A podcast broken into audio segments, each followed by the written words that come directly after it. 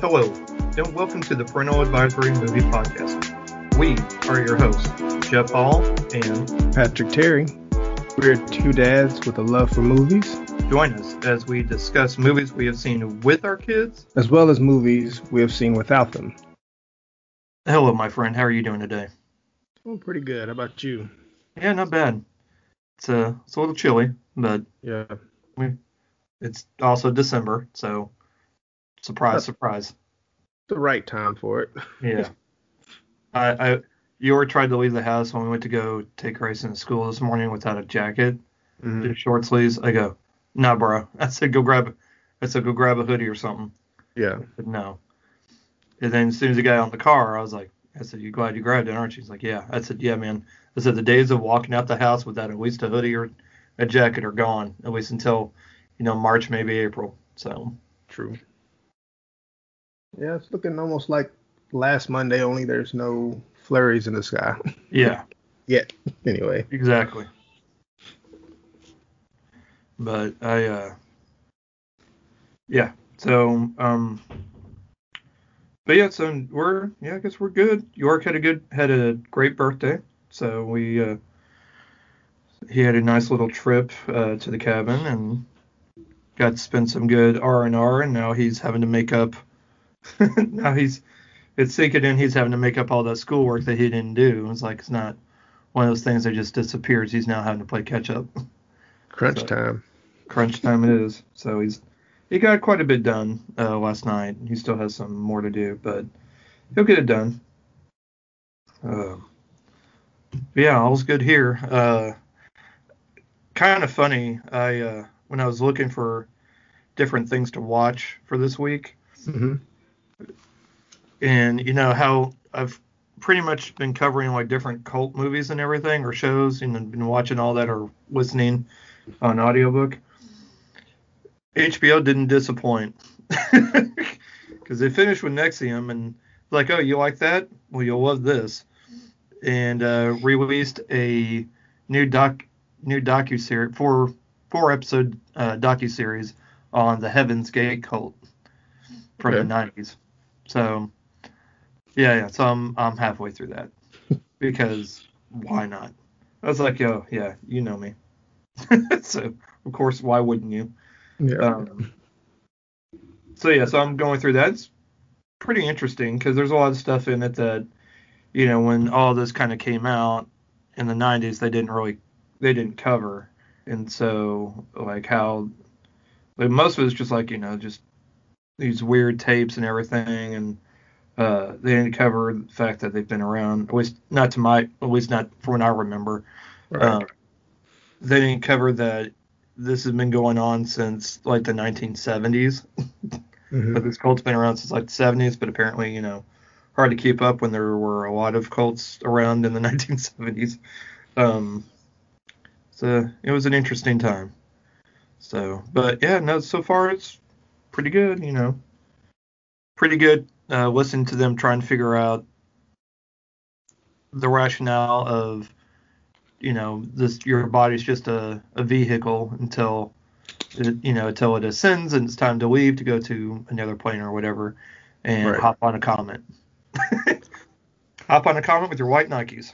So, There you go. and guess what? they also had a uniform too, with a patch and everything. I said, wow. I was like, right out of my right out of my idiot's guide. They- They were official. They were official. They had a uniform. Um, let's see. As far as this week for me has been rather, it's normal. Just going to work and you know just the normal day to day, busy busy this of work. Um, my daughter they finally moved to our house this week, so they're still getting settled in there. Uh, she said it's kind of weird, you know, gotta get adjusted to the new house, and Yeah. you know, but otherwise everything's good. Okay. Um, I recently listened to a book called Brutal that um our coworker uh, Cynthia Stevens she passed on to me.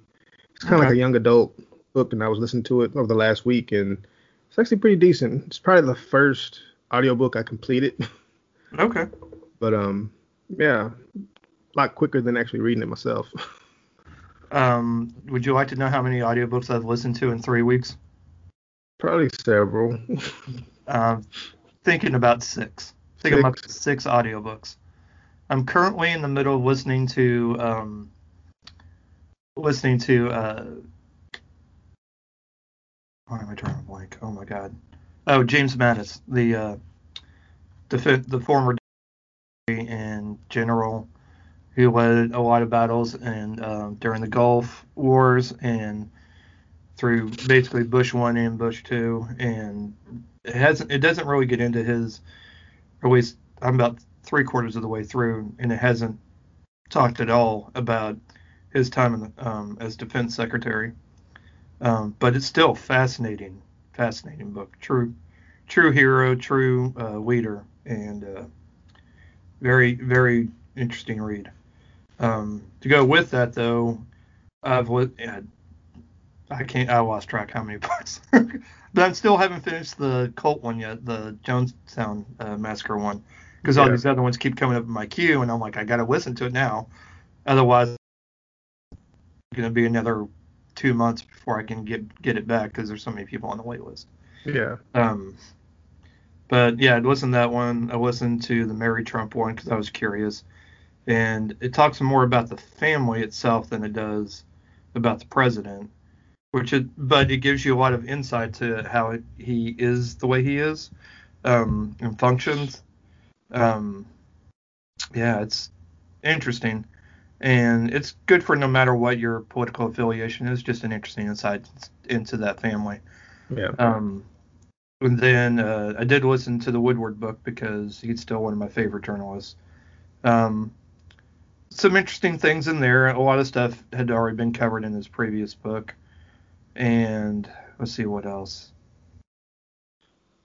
Brian Stelter's book on Fox on the Fox News Corporation and just how that place functions and a lot of good interviews with uh, that he conducted with people that worked there or had worked there and really gives a lot of interesting insight into how that news corporation functions so it's not bad i mean it's easy to read uh, yeah, let's yeah. see jim on the shadow war which is about um, basically the war between i mean just the shadow war between russia iran Israel, God, the U.S. Just a lot of covert stuff, you know, foreign relations. Very interesting. Uh, also, I tried starting Brad Meltzer's new book or newest book, The Lincoln Conspiracy, but as much as I love him so much, one of my favorite authors, um, and comic book writers as well, um, it was just hard for me to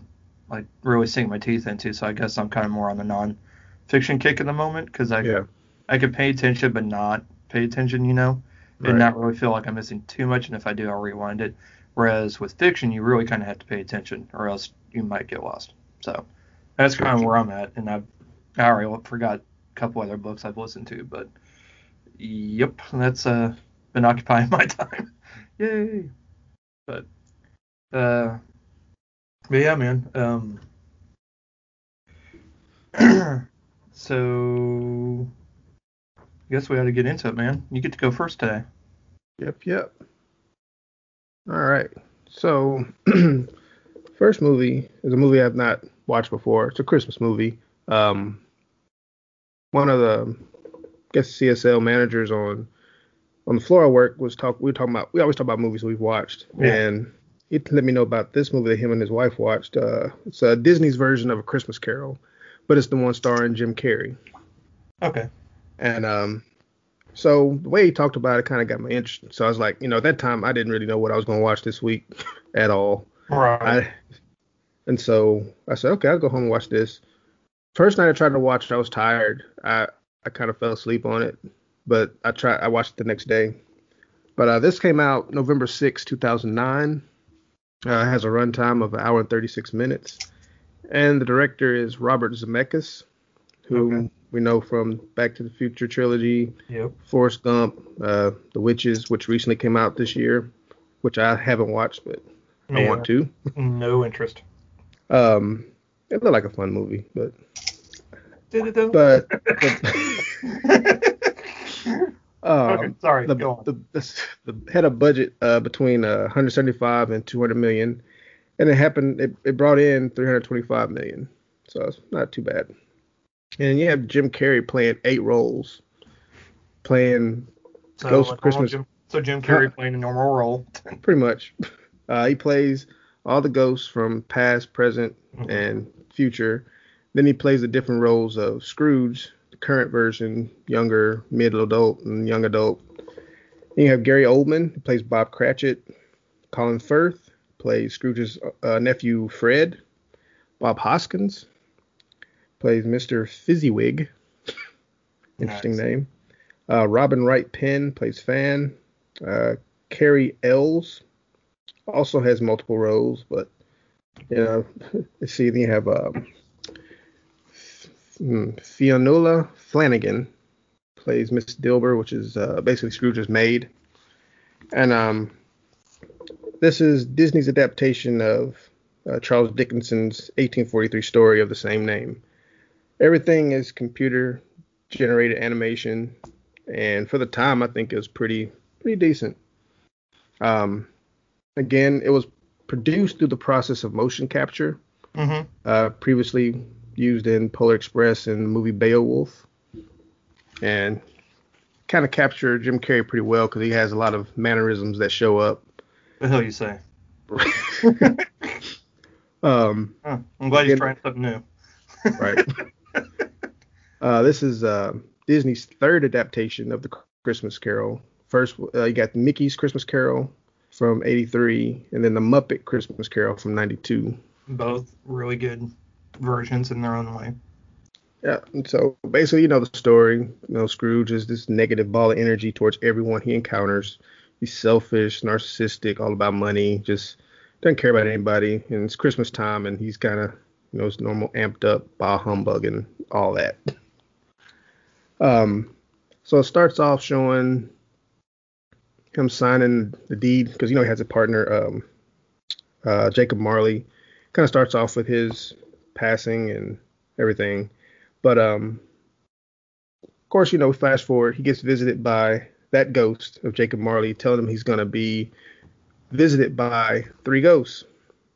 And in the movie, it says it's gonna take place over three days, but you know, it all happens in one night. Okay. But um, I'll say the creepiest thing was the first ghost of Christmas Past, which is just a, a candle with the flame, and it's like a disembodied head of Jim Carrey in it. It was- it's, Okay. cre- it's creepy. It's creepy, and he's like talking with a whisper, So and it's just. I'm surprised I didn't get nightmares. That was that was kind of it's, it's kind of got a creepy edge to it. You know, I guess it's Uh, a family movie, but it does right. have haunting images. Well, and that's one one thing I was going to ask you is, you know, what would you say the age range is for this film, if um Um, if our listeners were wanting to ha- you know to watch it with their kids if they hadn't already seen it, because we have I we haven't watched it. Let's see. I mean, as far as the, the haunting images, you know, I don't think real young kids who watch them, maybe five and maybe five or six or younger, probably shouldn't because they'd probably Okay. be scared from some of the imagery. At least that first that first Yeah. ghost, that, that was just for me, it creeped me out. I laughed too, but it was creepy Right. too. Gotcha. Um, and you know, like maybe ten and up would be cool. Okay. Yeah. Um, of course, the movie wasn't really received well, but um, for me, I, I enjoyed it. I thought everything up to the point of Christmas Past, Ghost showing up, Yeah. I enjoyed, but everything after that, I kind of teetered in and out of interest, so it kind of fell apart. 'Cause I guess I I think it's more because you know you know the story, and Right. after a while the CGI elements kind of kind of wear off, and it's just like eh, okay, but it's cool. Jim Carrey has his little um, when he gets when he gets told he's gonna be visited by three ghosts, you know his character responds like I'd rather not, you know, Yeah. it, it, it just it's funny. There's a lot of a lot of uh, slick humor in there. Um, overall, it was okay.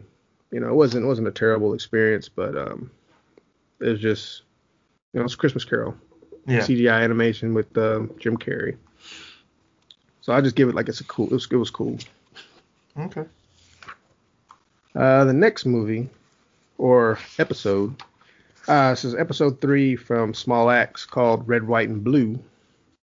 Uh, this released December 4th. Uh, it's an hour and 20 minutes. Again, directed by Steve McQueen. yeah, it stars John Boyega, uh, Steve Toussaint, uh, Joy Richardson, Neil Maskell, uh, Stephen Boxer, Antonia Thomas, and Assad Zaman. Uh, it's basically a story based on true events about Leroy Logan, who joined the London Metropolitan Police in an attempt to reform the police from within. Okay. So starts off showing young Leroy standing outside of school waiting for his dad mm-hmm. to pick him up.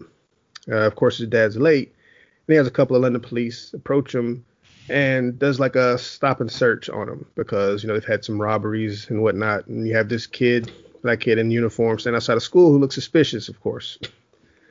But uh, while there's such a stuff arrives and you know basically has them put a stop to what they're doing because it's ridiculous with him being a kid sent out of school. Why would he be suspicious?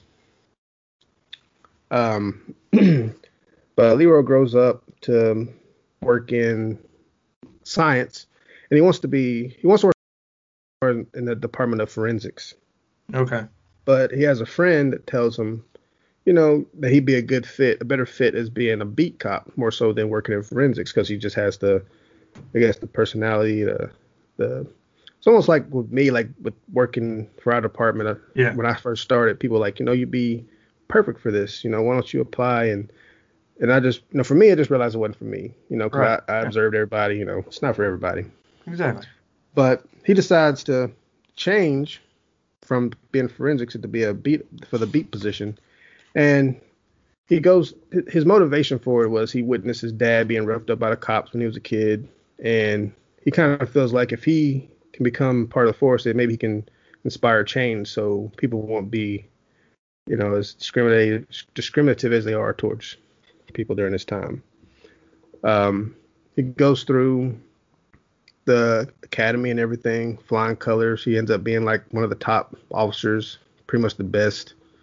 Right. And, and but of course he's on his probationary period, but he starts, you know, feeling the backlash of his decisions. They're doing patrol in the neighborhood, and he's getting called all kind of things from people that used to, I guess, kind of see him as a equal. Now they're thinking he's sell out and you know, yeah, call him everything. Um, he even tries reaching out to one one youth who's um, goes to this community center and he plays the piano. But every time he comes around him, everybody just pretty much scatters. Don't want to listen to him, you know.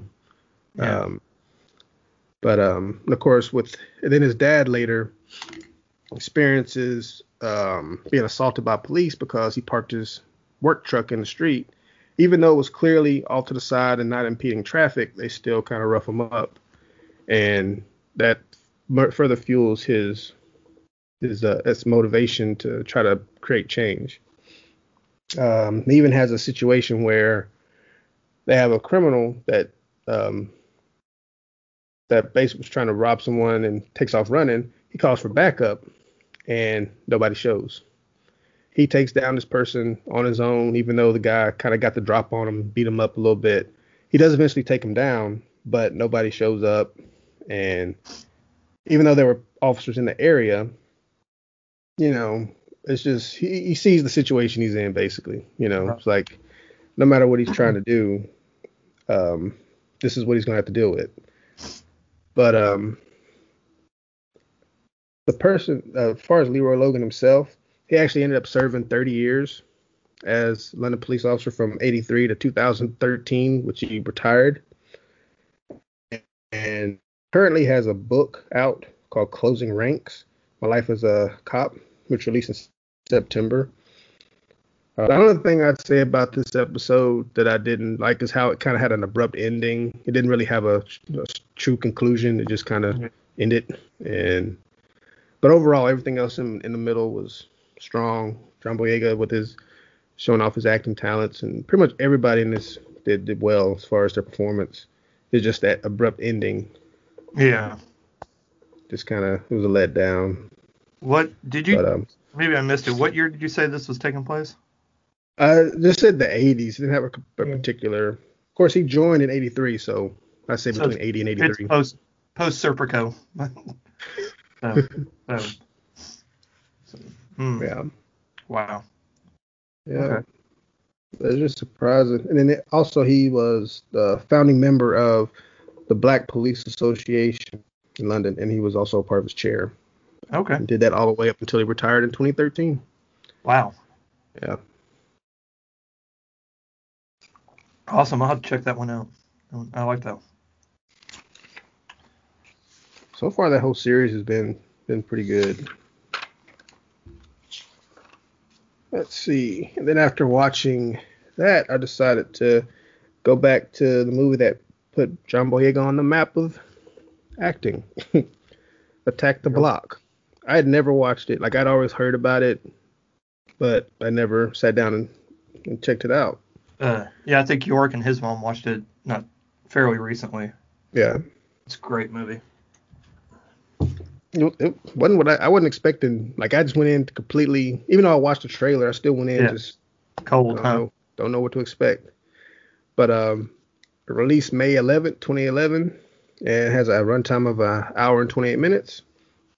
Directed by Joe Cornish, and it didn't do too well with the box office. It had a box had a budget of 13 million, brought in 6.2 million, which you know, Well, the marketing on it was terrible yeah, over here for sure. Um, that, from what I remember.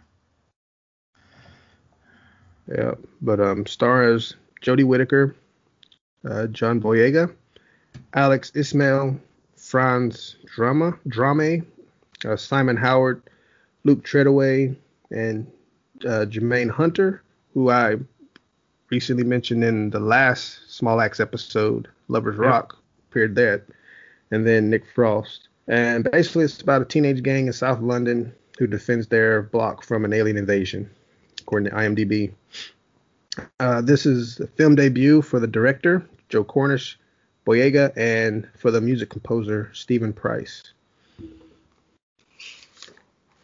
Um, so these events take place on Guy Fawkes Night, which is an annual commemoration observed on uh, November 5th in the United Kingdom, celebrating the failed attempt on King James I's life. Uh, you have five teenage hoodlums, Pest, Dennis, Jerome Biggs, and their leader Moses. They rob Sam Adams, well Samantha Adams. About I shorted Sam Adams because I thought about the beer. Yeah. Samuel Adams. Um, but she's a a young nurse starting out, but they rob her of her belongings, and in the middle of that, a meteorite crashes on a car nearby, and then of course she flees. And Moses goes to investigate the car because like, oh, it's a nice car, must have some valuables in it. And then a creature jumps out, attacks him, and scratches him on the face. What what what I liked about this is like you know, situation like this, teens they probably get scared, run home, hide. Nah, they they Moses like, no, I'm gonna find this thing and I'm gonna kill it. Yep. and so they, they they actually go after it. They corner it, and they use um, fireworks to kind of I guess freak it out a little bit. And then Moses goes in and takes care of it. And um, I just I, I don't know. I laughed and was kind of amazed by it because if I was a kid, I wouldn't want anything to do with that thing. I'd be hightailing Right. out of there. But but nah, they're like, nah, you know, it's our block. We're about Yeah. to take them out, kill them. And um, so they want to. They feel it has like value to it, so they want to take it someplace safe to hide it. So they got a guy named Ron who has a weed room. And um, everybody that they encounter with, it, they think it's like a puppet because you know it's like something straight out of Jim Henson's Yeah. uh, Muppet Muppet shop. But um, but doing this, they encounter further invasion because other aliens drop down that are much bigger, more menacing and scary than the one they previously encountered, and now it just becomes a, a race for survival. You know, Yeah. but even though when they what it was weird though, even though they saw that happen, they still were like, we need to go out and kill these things. But then when they notice how big they are, it's like, okay, we can't we, we can't do this. Yeah. but um, it's, it's a lot of action, sci-fi, some it's got humor, it's got like a balance of everything basically, Yep. everything. Um, let's see. you got um, I guess it's a drug leader Hi Hats, who um, pretty much hires Moses to, I guess, to sell some of his product. But um, of course, you know, with his being London, the cops. Uh, well, no, no, Sam actually goes to the cops and they're riding around in a van and she spots them as they're running away and they end up taking um, Moses in their custody basically. But of course you got these these real scary monsters running around. They take them out. And then they're forced to kind of team up with Sam, who's reluctant to do so because, you know, why would you want to team up with someone that just robbed you Right. not moments earlier? But um, you know, they kind of realize this is a much bigger situation than than that and they work together, you know, try to see if they'll if they'll all survive from this. Um, another couple characters in there that kind of got a got a kick out of was um, two young kids called Probs and Mayhem. Mm-hmm. Was, they were they were cool little characters there. Um, but yeah, I thought it was a pretty good sci-fi with humor elements and comedy. Great performances from everybody. Um, even though it wasn't well received due to the marketing of it, but it's definitely one worth to check out Yeah. It's for sure. it's a it, as I would you know as I would refer to it, it's a hidden gem. Like Yeah. you know if you don't know about it, you come across it, and you're like, oh my god, this movie's Right. amazing. Yes. And yeah, and then you're like, I got to go tell everybody now because I don't feel enough people know it. Hence word of mouth. Um, so the director Joe Cornish had also he wrote this, but he also wrote in which voice stars Simon Pegg and Nick Frost in it.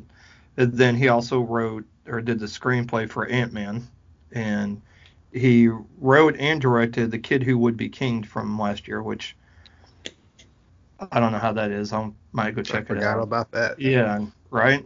When it Yeah. came out, I'm like, yeah, uh-uh. but now that it's out, I'm I'm know it's on a streaming service somewhere. Yeah. Um, I probably I might seek it out. Maybe we'll maybe we'll watch it for family movie night or something. Who knows? Um, but yeah, he's done some other stuff. He's only directed two things, but he's written. He's got like 16 writing credits because he also wrote for TV as well. All right, I guess it's my turn. Sure. All right. So first up for me, um,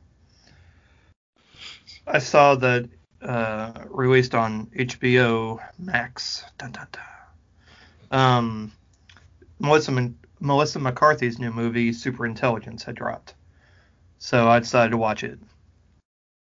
Came out November 20th of this year, uh, with a runtime of one hour 46 minutes.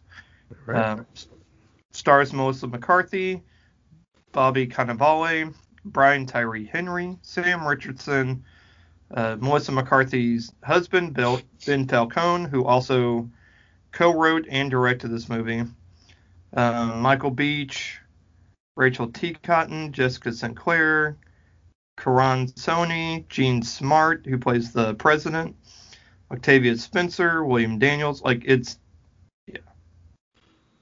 Yeah, yeah. There's like a huge, huge cast. yeah. So it's a sci-fi rom-com, I guess is the best way to kind of give an idea of how to categorize it.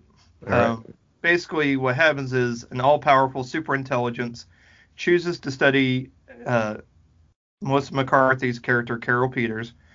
Uh, the fate of the world hangs in the balance.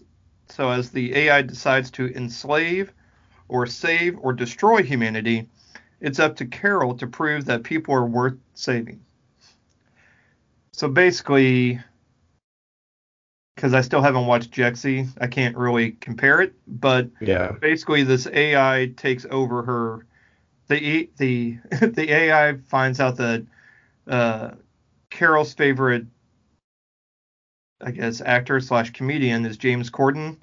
So it decides, in order to be non-threatening and more inviting, you know, for her to talk to, Mhm. the AI chooses the voice of James Corden. So of course, it's actually James Corden doing the voice of the superintelligence throughout the entire movie. Okay. So it's his voice throughout the movie. Um, so yeah, he he's trying to decide whether or not to help humanity or just destroy it, you know, by shutting down everything and uh, basically just sending the world into, you know, to apocalyptic doom more or less by yeah. shutting everything down, ruining everything.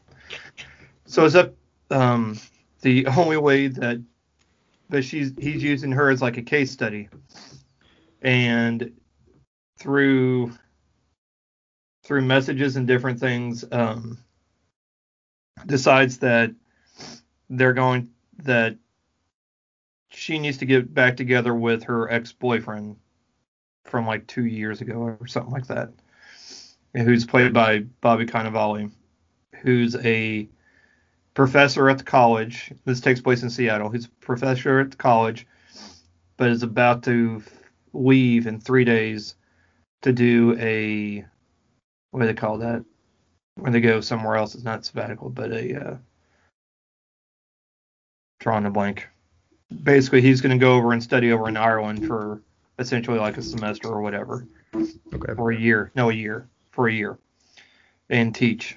Um, and so uh, he's so he, she's got three days basically to rekindle things and try and work things out because she hated the way they left basically how she broke things off and so he she has to do all that to try and basically save humanity more or less she okay. has to fix she has to fix it to show that you know it's worth saving and that basically love you know and all that really is still you know there's still decency and good things going on and not everything's just full of shit more or less love um, conquers all pretty much more or less yeah. you know but you know the ai basically gets her a new place you know because he can do anything so it's almost like a genie so the genie basically makes you know the ai genie more or less um you know, puts like 10 million in her bank account. She has wow. a new place, you know, it's fully furnished. She gets, you know, gets a new car, which is a Tesla that just automatically drives because the AI is driving it. Yeah. And uh, yeah, it's, but it's up to her. So all those things in which she kept saying she doesn't need any of that. She's fine. She doesn't need any of that. She's happy with what what she has and all that. Yeah. But that didn't really change the AI can understand it, so it's happening whether she wants it or not. And then, um, but it's up to her to try and prove everything. So, uh, Brian Brian Tyree Henry plays Dennis, who is like her best friend who works at Microsoft, and she lets him in on what's going on, and the AI was okay with that. Um, because essentially, the more people that know, the more uh, more of her friends that know that are in on it, the more likely good things will happen. I guess is a good way to put it. Okay. Um, but what happens is is that Brian uh, Tyree Henry's character Dennis goes to the government to talk about it, you know, to basically spill the beans. Yeah. And uh, so then like the countdown begins, type of thing. You know, we have to stop it. Blah blah. blah. So the government's spying on her. Um, Sam Richardson plays one of the agents. Uh, ben Falcone, her husband, real life husband, plays the other agent, and it's it, it's there's a lot of good humor in this. It's mm-hmm. smart in trying to be a romantic comedy, but also deliver a social commentary about how we rely too much on technology right now and how technology is basically where it's done a lot of good things, it's also done, you know, it's also been able to produce a lot of harmful things, such as trying to, um, you know, basically like social media, you know, where it can be positive until it's not. so, you know, true. And true. basically, technology is kind of the same way. You know, just the use, our reliance on it is, is a bit, you know, we need to. It's okay to have it and appreciate it, but also to kind of understand that we Gotta find that balance. It, it, yeah, yeah, about a good healthy balance. Yeah. So, I really enjoyed it. I thought it was cute. Um, it was smart. It, it, it, uh, yeah, and it was an easy watch. I mean, it was just fun watch. It's, um, this is uh, Ben Falcone's first PG movie, even though it's on HBO Max. Just how it got released is not. Um, his last three, let's see, Tammy and The Boss were both rated R, and um, God, one the forgot what the other one was uh, was PG thirteen. uh, the last time that uh, Bobby Cannavale and Melissa McCarthy both worked on Spy together back in 2015, which you don't watch that. That's actually a fun watch. That's one of those I just ended up watching one day and actually really enjoyed it and was actually pleasantly surprised. So if you haven't watched Spy yet, that's actually a pretty fun watch. Jason Statham's playing Jason Statham, but in a comedic way.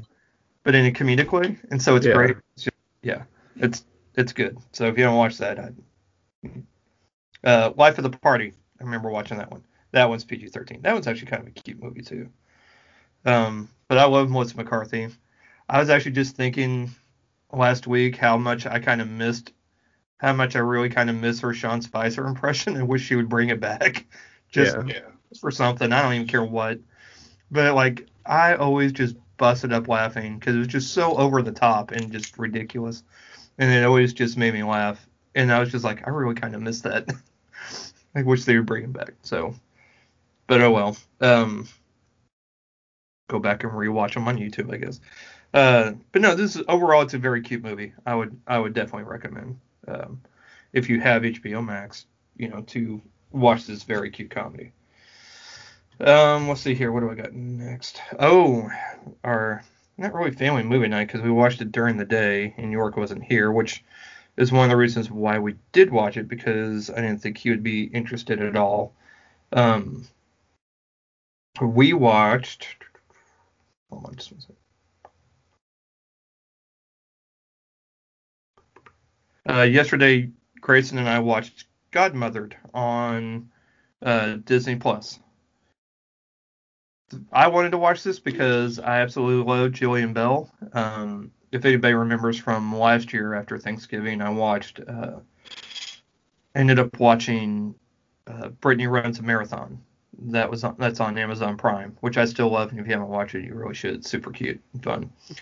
Um, so this time around, she stars as Eleanor, who's studying to be a fairy godmother. Uh, June Squibb, who's been in a bunch of things. If you looked up her filmography, you'll be like, oh, I know exactly who you're talking about. Plays Agnes.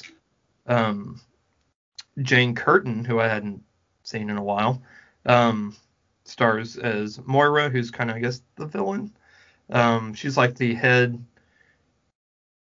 headmaster, I guess is a better way to put it, as far as like teaching god, fairy godmothers.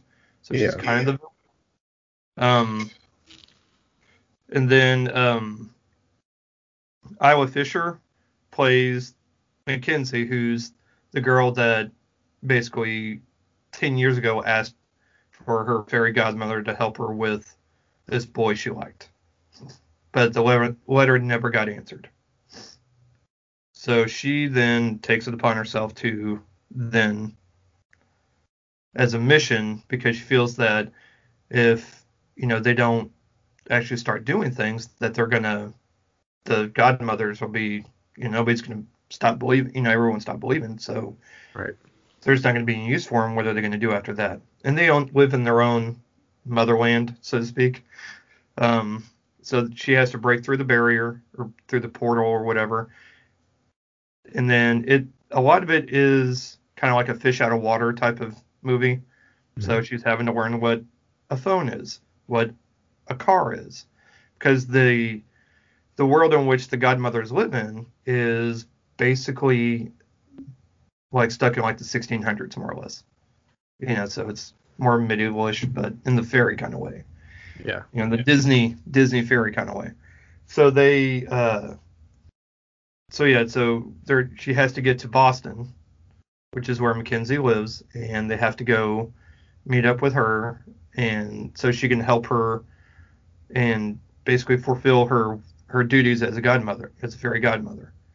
Because if they don't, you know, if she doesn't complete this, they'll become tooth fairies, and she does not want to be a tooth fairy. So, um, it's a very super cute movie. She, you know, she eventually finds Mackenzie, who works as a producer at a local TV station that has very poor ratings, and so they kind of sensationalize a bunch of things that are otherwise kind of just humdrum stories, and in order to kind of boost the ratings. So then, uh, when Eleanor arrives, you know, magic ensues because she's trying to help her. Um, Mackenzie thinks she's just a wacko, you know, but uh, ends up taking her in because she ends up in for a day, just one day, and ends up forming a bond really because they she ends up finding or showing her the letter in which she wrote, and then they do a couple of things. She performs some magic more or less to prove that she is for real, right. and then yeah, it's it, a bunch of comedic series of events. Um, Moira comes to try and take her back to their world. You know, she needs to come back for schooling and all that. And then she, pro- you know, Eleanor proves how people can start believing if you just inspire them, more or less. And yeah, but and then this takes place during Christmas time. So, in the same way that I would argue that Die Hard is a Christmas movie, I shall also argue with that Godmothered is a Christmas movie because Christmas is a character in this. All right. So it, but it's super cute, super good. I don't think boys are gonna really like it too much. I'll give it that. I enjoyed it because I thought the acting was great. I, I absolutely love Jillian Bell. Um, to me, she can't do any wrong. Uh, she was great in this. Uh, someone had posted when I posted the trailer yesterday that it reminded them of the movie, the Disney movie Enchanted with uh, mm-hmm. uh, Amy Adams. It has some of those elements in there. So if you liked Enchanted, you will definitely like this. If you haven't seen it, I've only seen parts of it. Um, but this movie is super cute. Uh, girls of all ages will like this, I think, because it's it's a fun movie. But boys will not. I mean, as uh, I'll just go with that. And yeah, if yeah. if I'm wrong, great. I want to be wrong, because um, I think everybody should like this movie.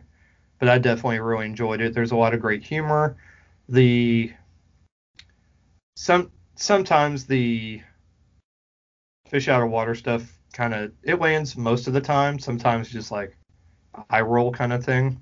Yeah, yeah. So grain of salt and all that. Um, but try not to get too bogged down in that and just enjoy watching it because it's just a fun movie, um, especially this time of year. Lord knows there's worse things to watch. but I really enjoyed it. Um, I was glad I watched it. Grayson liked it too. So there we go. Six year old seal of approval on that. um, let's see. Lastly, I have a blast from the past type of movie.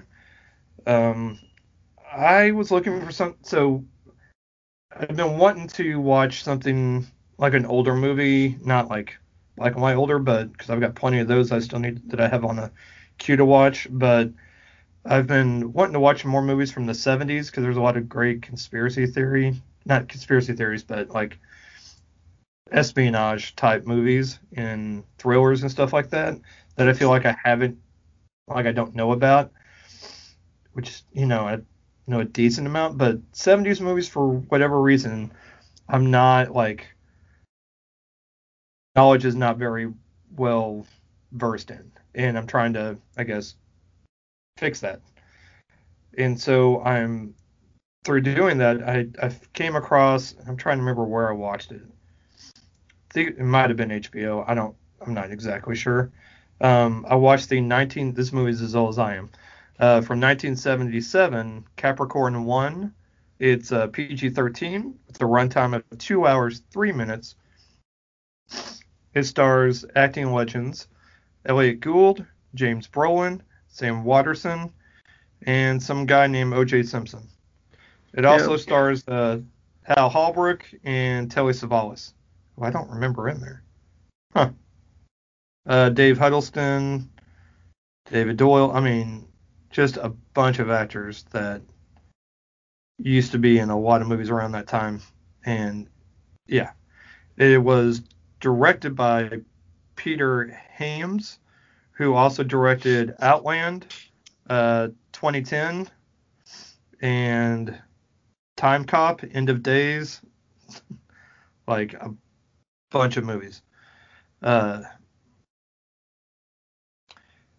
so basically, the movie's about uh, Charles Brubaker is who's an uh, an astronaut leading NASA's first manned mission to Mars. Seconds before the launch, the entire team is pulled from the capsule, and the rocket leaves Earth unmanned, much to Brubaker's anger. The head of the program explains that the life support and that NASA can't afford the publicity of a scathed mission.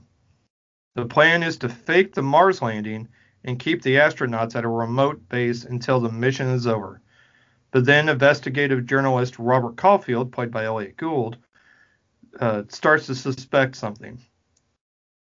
So, yeah. So the astronauts are basically stuck at like this underground bunker type thing, and then they go over to this warehouse where they've pretty much set up a fake moon landing, and with a real like landing capsule, whatever they call mm-hmm. those, and uh, and then another one where they had to sit in there, and you know whenever they're whenever they have uh, whenever they can make contact with their families to talk to them, they have to actually sit in this capsule and pretend like they're actually in space talking to them because wow. they can't tell anybody. Yeah. Okay. So it's a it's pretty crazy business is what it is. Yeah. So what happens is on their return landing because the plan was whenever the after the mission is over and they come back when the capsule lands in the water they're going to get there first before the before the uh, before NASA, you know, the NASA crew comes to to get them. They're mm-hmm. going to get there first, drop them off, have them climb in the capsule, and then climb out.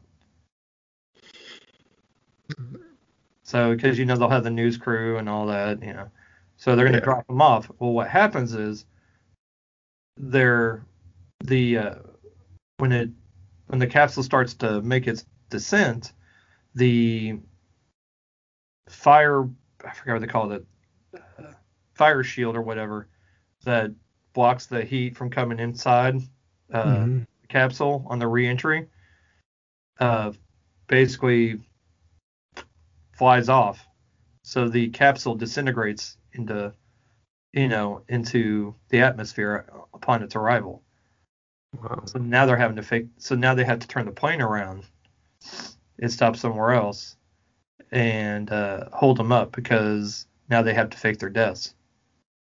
That's crazy.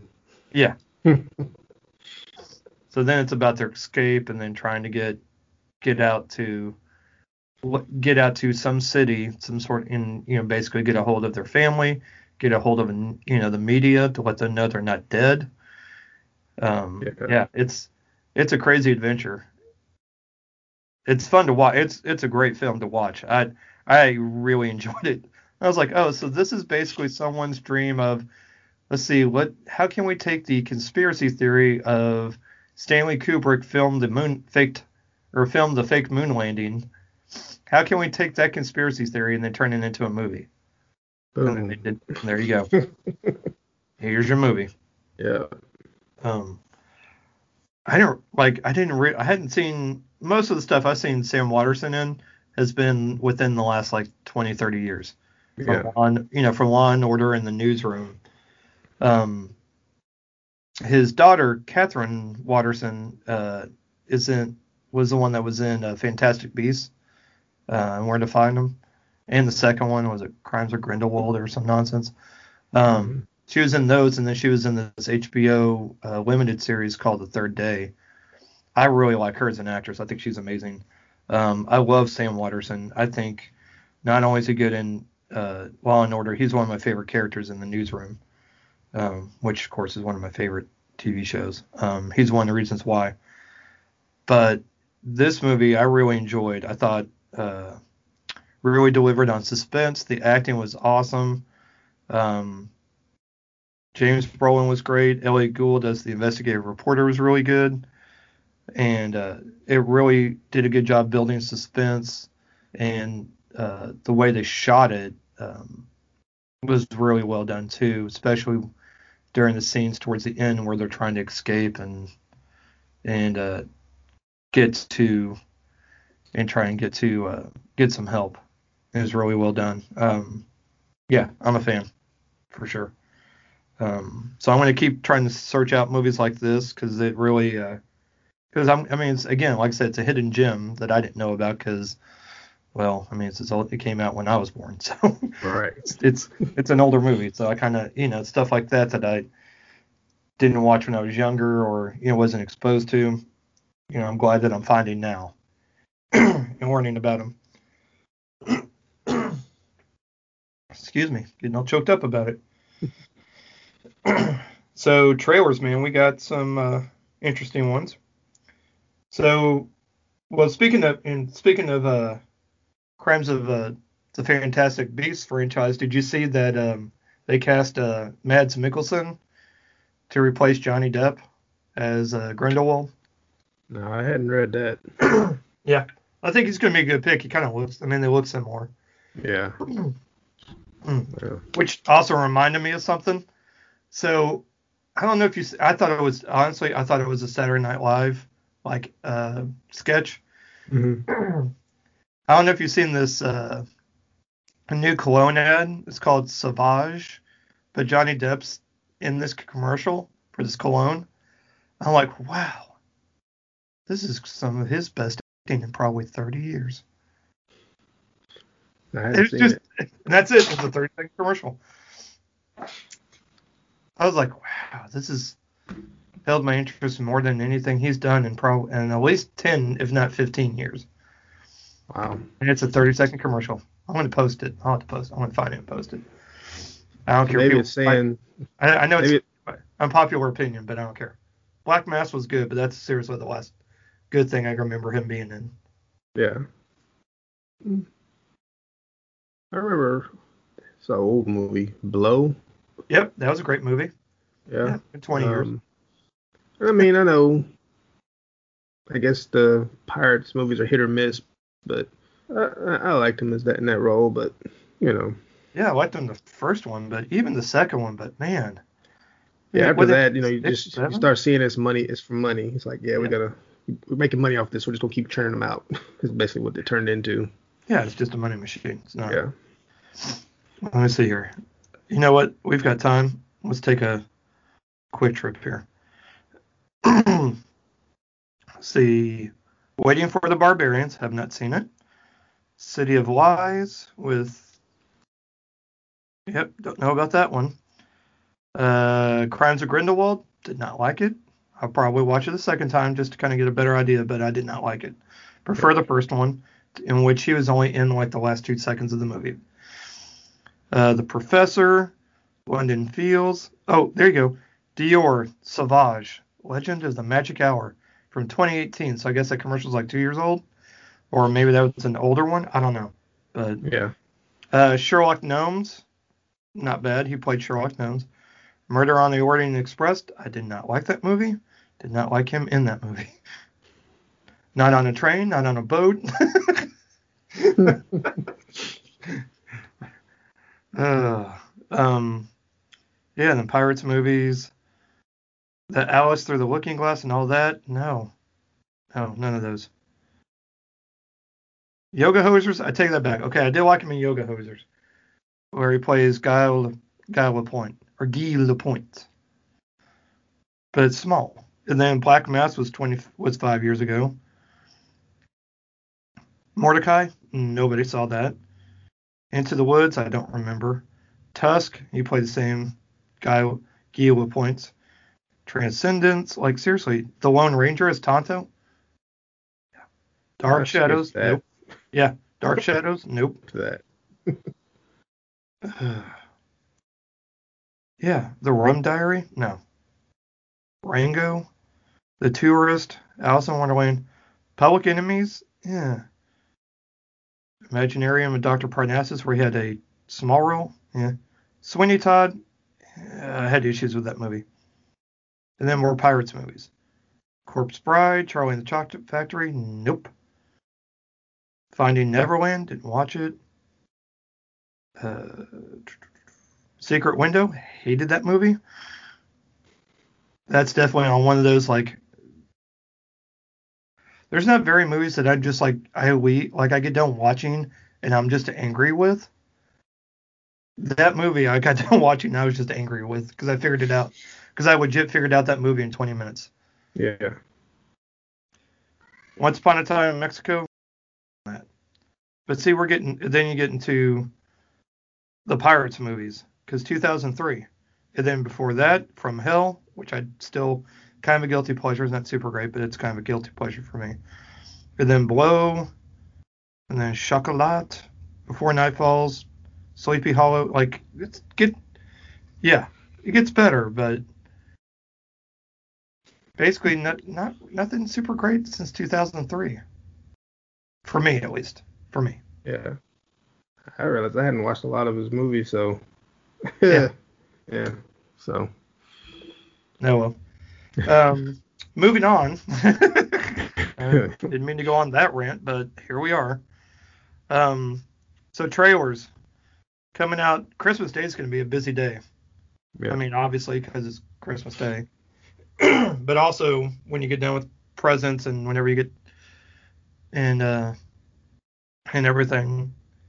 On Christmas Day, Netflix is dropping the Sh- Adventures of Shark, Shark Boy and Lava Girl sequel. We Can Be Heroes. Power Yeah. comes in all sizes. Starting The Mandalorian, Pedro Pascal, um, Priyanka Chopra, Taylor Dooley reprising her role as Lava Girl, and uh, Taylor Lautner reprising, reprising his role as Shark Boy. Christopher McDonald, Christian Slater, Boyd Holbrook, um, Haley Reinhart. Yeah, it's yeah, it's it looks great. I mean, by great, like a good it looks like family it's going to be a decent sequel. There we go. Considering what Shark Boy and Lava Girl was as it as, as it was, I think from the preview and everything, it looks cute. My kids will probably like it. We will probably watch it. No, I know we'll watch it. Um, and then also coming out on Christmas Day, if you have HBO Max, will be Wonder Woman.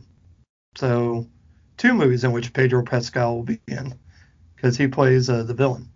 Which early reviews is showing that uh, they knocked it out of the park with uh, Wonder Woman 84. So Hopefully.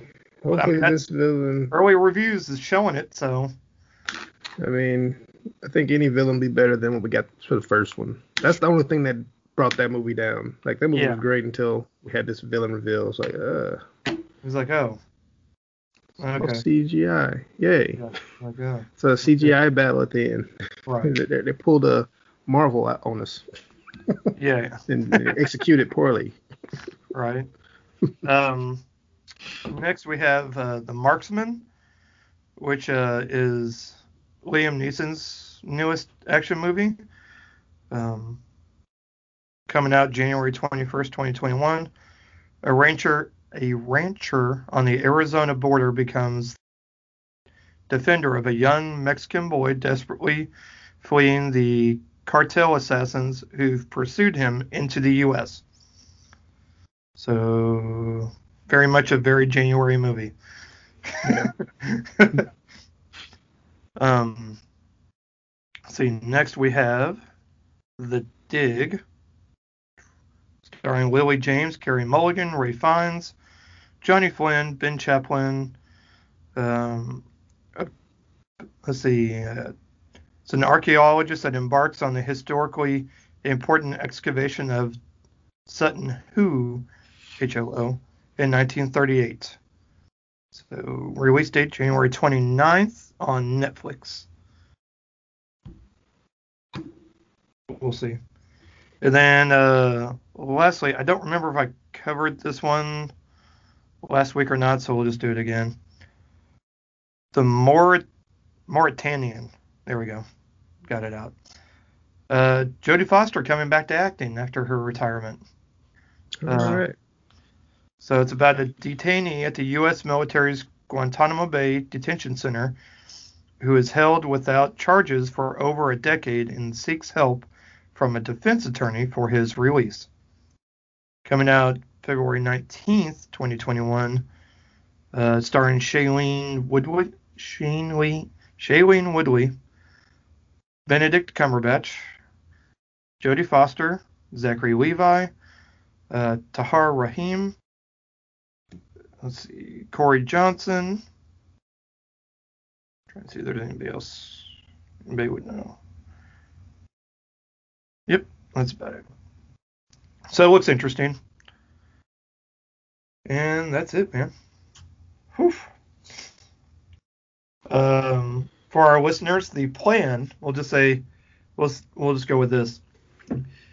Uh, the plan, uh, as of right now, is we are planning on recording another Christmas special. Um, mainly because I've seen too many Christmas movies not to talk about already, and these are all going to be new movies that I've seen, not movies I have that we covered last year uh, for our Christmas special. And we'll have a special guest. I'll give it that. I wish she's, at least the guest is special to me. Uh, so,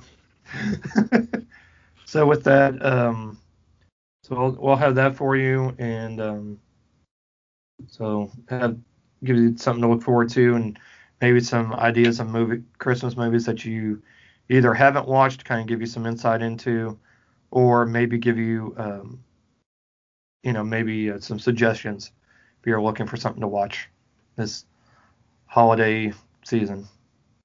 So there we go. All right. So you got anything, buddy? Um, not really, but I was just looking. Also on Christmas Day, the movie Soul, I believe, is dropping Oh, yeah. on Disney Plus. Disney Plus also. Thank you. Yep. So yeah, getting out on the theaters and going straight to D plus. Yep. Well, that's going to be good too. And then Yeah.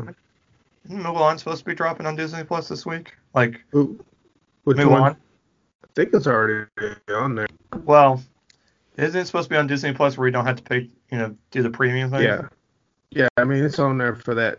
It should be on there because I was on there recently and I believe they have already dropped it to where you can watch it without the thirty dollar premium price. okay. Yep.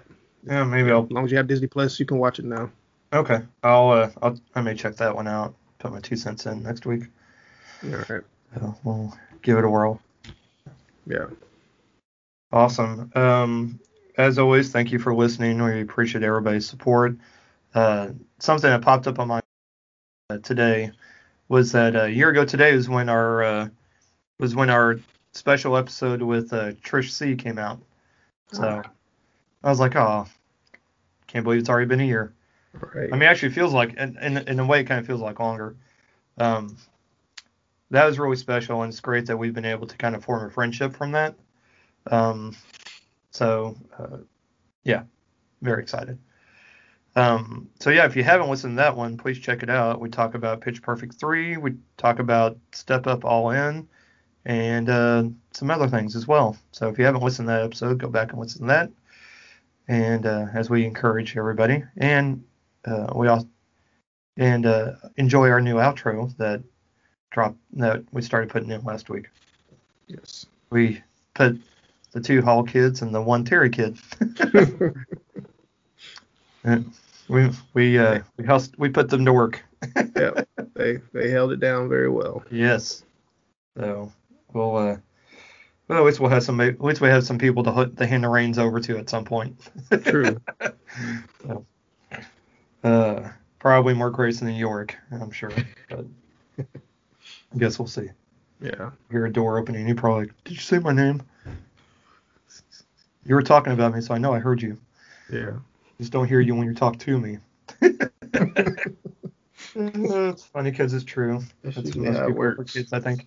It's it works with that most kids. Just talk about Yeah. talk talk shit about them behind their back and they hear everything. Talk to them straight to their face and they didn't. Huh? Selective hearing. yeah. Oh well, what are you gonna do? Yeah. All right, man. Um, I guess I will talk to you for our Christmas holiday special and stuff. Alrighty, sounds good. All right, man. Thanks for listening. If you enjoyed our show and have a moment, please rate and review. It helps us out a lot. Also, recommend us to someone that enjoys movies or also has kids. You can find us on Twitter at PA Movie Podcast and on Instagram at parental underscore advisory underscore movie underscore pod. Be sure to join our Facebook group, Parental Advisory Movie Podcast, and join in on the fun.